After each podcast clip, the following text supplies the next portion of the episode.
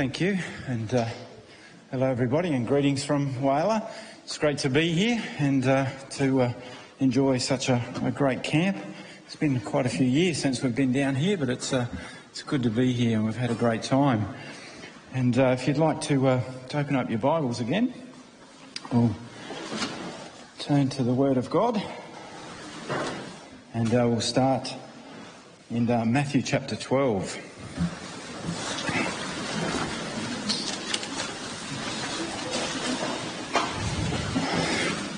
And uh, if you take notes and take titles, one for this talk is It is Lawful.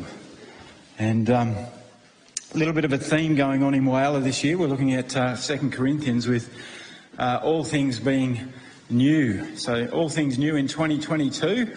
And uh, following on from Corinthians, where it says, If any man be in Christ is a new creature, uh, behold, all things have become new and all things are of God. And so uh, that's what we want we want all things of God in our life. And, uh, and just uh, picking up this um, uh, passage of Scripture here in uh, Matthew 12, verse 9, we see um, uh, Jesus here, and um, of course, he's, he's, he's, they're trying to catch him out and they're trying to bring in the law. And so they're trying to you know, find ways to catch him out and trying to find ways to bring in the law. And so we just pick it up here and it says, And when he departed thence, he went into the synagogue, and behold, there was a man uh, which had his hand withered. And they asked him, saying, Is it lawful to heal on the Sabbath day? That they might accuse him. And so one of the, of course, one of the commandments there was we had to keep the Sabbath in the Old Testament. And they're saying, well, is it lawful that you can do anything? Can you do any work on the Sabbath? Is it lawful to heal him? And he said unto them, What ma- man shall there be among you that shall have one sheep? And if he fall into the pit on the Sabbath day, will he not lay hold on him and lift it out? How much then is a man better than a sheep? Wherefore it is lawful to do well on the Sabbath days. Then said he unto the man, Stretch forth thy hand. And he stretched it forth and it was restored whole like the other. And praise the Lord, this man would have rejoiced.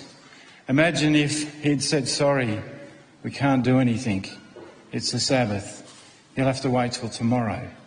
Imagine if that was how it was, where we couldn't do things because there was a law in place that said we can't do good. We can't heal you if there was a need, and all of a sudden we needed to have prayer for that need and do good and we couldn't do it because it was the Sabbath.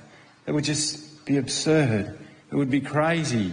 And so Jesus, of course, bringing in the new commandment to love the Lord thy God with all your heart, mind, strength, and soul, and to love your neighbour as yourself, and saying that on this hang all the law of the prophets and all the commandments, that if you do that, you'll fulfill all that. He was bringing forth a new way, and he was showing here it's not about enforcing the law. It's about loving your neighbour and it's about doing good. And if there's an opportunity to do good, then do it. And we live in an age now where some things they try and condition us with almost this law that it's not appropriate. It's not appropriate to say that you're at work. It's not appropriate to do that. You, you know, and they're trying to, the world's trying to condition us in another way to say it's not appropriate. It's not lawful. And Jesus come to set us free from all of that and to tell us, well, it is lawful and it is appropriate because you've been called to a higher work. You've been called to a work of saving souls. You've been called to a work of restoring people, restoring the withered, restoring those that labour, restoring those that are heavy laden, and bringing them into the kingdom of God. And so we don't want to be conditioned by this world and think that things are inappropriate because they're lawful unto God. And it's very appropriate to the saving of someone's soul. And so, praise the Lord, we have the gospel, we have the example there in Jesus. Let's just turn to Matthew chapter 16. Stay in the same book.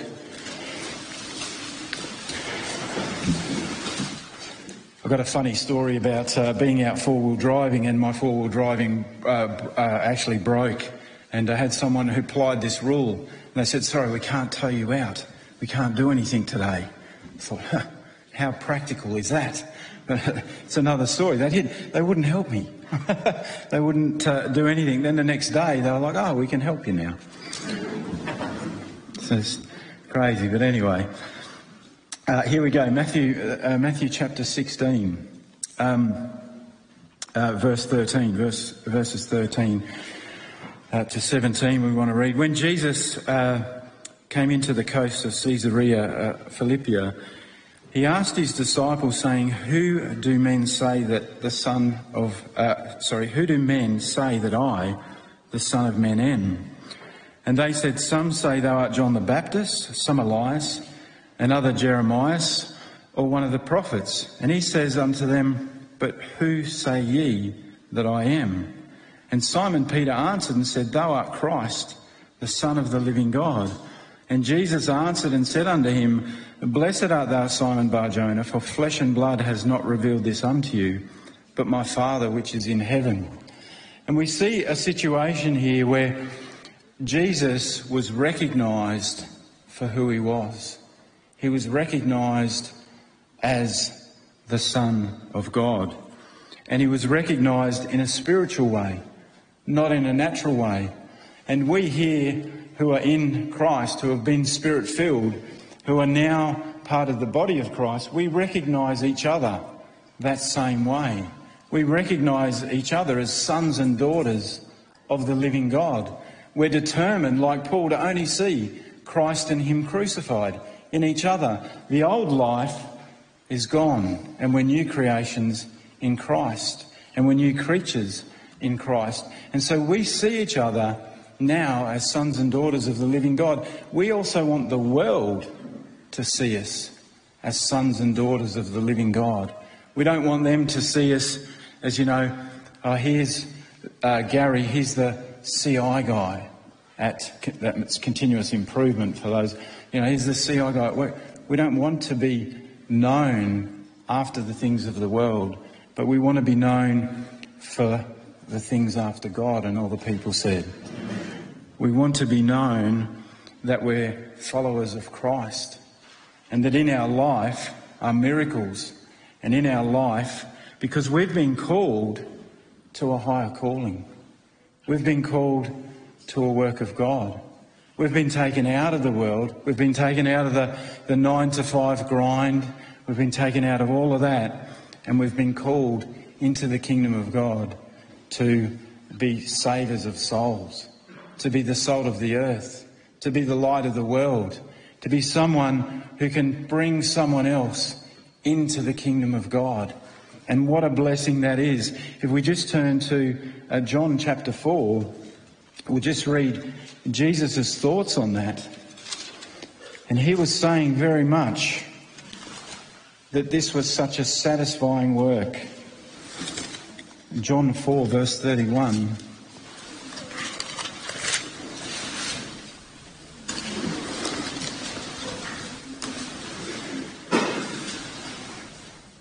We pick the story up here again. In the meanwhile, his disciples prayed him, saying, Master, eat. But he said unto them, I have meat to eat that you know not of. Therefore said the disciples one to another, Has any man brought him aught to eat? And Jesus said unto them, My meat is to do the will of him that sent me and to finish his work.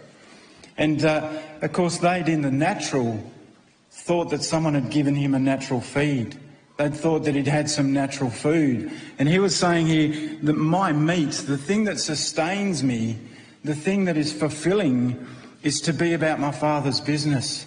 The thing that is really satisfying to the soul is to be at work in the kingdom of heaven, to be building the family of God, to be about my Father's work is the thing that fulfills me.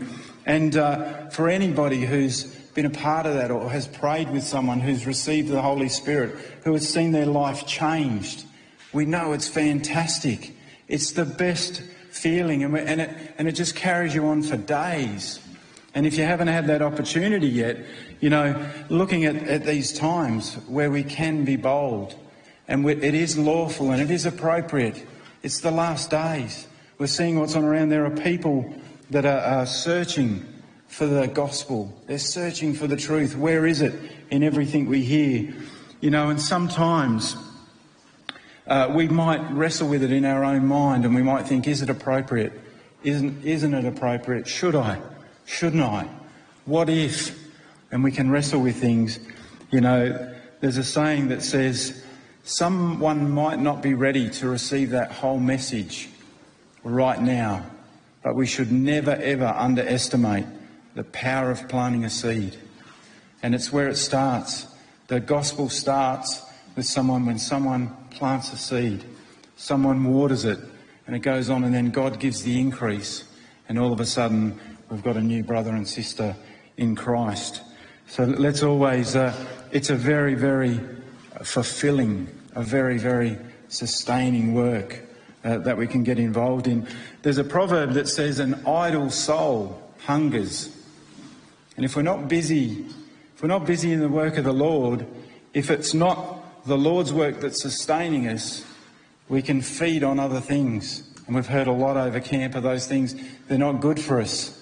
You know, we read in the scriptures, all things are lawful to me, but all things are not expedient. All things are lawful, but not all things edify. And I will not be brought under the power of any. You know, and praise the Lord that that's us as Christ, as Christ's children now. We can be set free from all of that.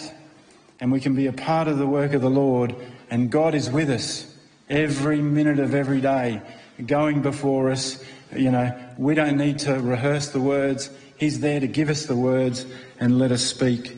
You know, He'll fill our mouth with what we need to say because He knows what's in the hearts of the people that we speak to. Um, just moving on, uh, Hebrews chapter 4, if we could. I think I've got a couple of minutes left. Hebrews chapter 4, I won't keep you too long.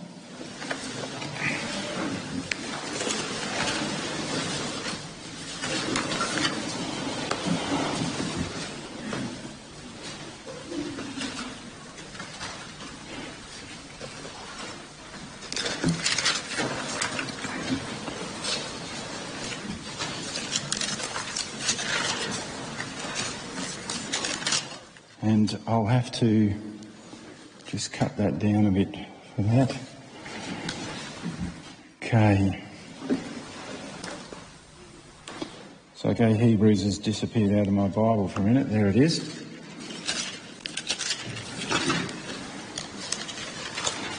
Hebrews 4, verse 1. I just want to cover a little, a little piece about ceasing from our own works. And um, I haven't got a lot of time to cover this whole uh, subject here, um, but really, it talks about here in verse 1 Let us therefore fear lest a promise being left us of entering into his rest, any of you should seem to come short of it. For unto us the gospel was preached as well as unto them, uh, but the word preached did not profit them, not being mixed with faith in them that heard it. And faith is a very, very important part of our walk in the Lord. This faith of believing, of trusting the Lord, and uh, always trusting in Him. And God does things in ways that uh, that we wouldn't think of, and we've heard plenty of that over camp. His ways are high. You know, the walls of Jericho. We'll walk around them; they'll fall down. You know, Meshach, Shadrach, and Abednego. We won't touch the king's meat, but they come out ten times wiser you know, and God gave them the increase. We could look at Daniel, we could look at so many examples in the Old Testament where God just did things a different way so that He showed it was of Him. And so as we walk on in the Lord, we put the Word before us and we walk by faith, not by sight. And we trust in the Lord there and we mix it with faith and it works. It just works. You know, Matthew 6 seek first the kingdom of his God, the kingdom of God and his righteousness, and all these things will be added unto you. You know, as we put the Lord first, he goes to work for us and just provides for us, provides everything we need in our life. Um, if we just go down to verse 10, it says, For he that has entered into his rest has also ceased from his own works as God did from his. Let us labour, therefore, to enter into that rest, lest any man fall after the same example of unbelief. We've got to labour, and that labour is being busy in the Lord. It's ceasing our own work. It's us not pursuing our own benefit, our own profit, our own career, our own path. It's ceasing from that work. And when we do that and we take up the work of God, all of a sudden the peace and the rest comes in. And all of a sudden that, that feeling of like, ah, it's okay. God's got it in control. God's going to sort it all out for me. Uh, comes in as we just rest in Him. And we can wrestle in our mind. We can try and work it out. Know, it's been great here at camp, but as we go back, are we going to try and take thought for tomorrow? What's going to happen tomorrow? How am I going to work this out? I've got that to deal with. I've got... And God's saying, no, no, no, no. Faith. Trust in me. Believe in me. I've got it sorted. Cease from that and rejoice in the goodness that you've got. Get busy in the work of the Lord. Get busy saving souls because it's the best thing you'll do. It's a meat that'll sustain you. We're called to this higher calling. We're called to a, a work of salvation, a ministry of reconciliation to reunite people with Christ and to see them saved. And that is an amazing work. It'll be better than anything you'll do at work, better than anything you'll, you'll do at school or any experience you'll have when you see a life changed. It will sustain you and change you as well. And that's what God's calling us to. And He's saying, I'm going to take care of everything you need. Everything that comes into your life, I'm going to take care of it. I'm going to look after it. And Jesus said those words. We're just going to finish in John chapter 16. And Jesus had told people the Comforter was coming, that they were going to be looked after, that he was going to abide in them and he in them, that those that abided in the vine, he was going to do all of that. And uh, he'd been telling them all of this. And as he gets into the later part of John, before he, uh, John 17, where he, of course, he prayed for them, as he goes into uh, John 16, verse 33 is the verse we want.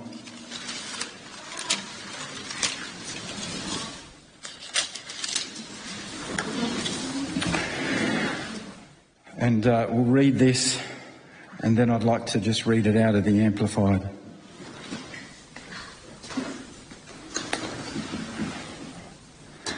He says, These things have I spoken unto you, that in me you might have peace.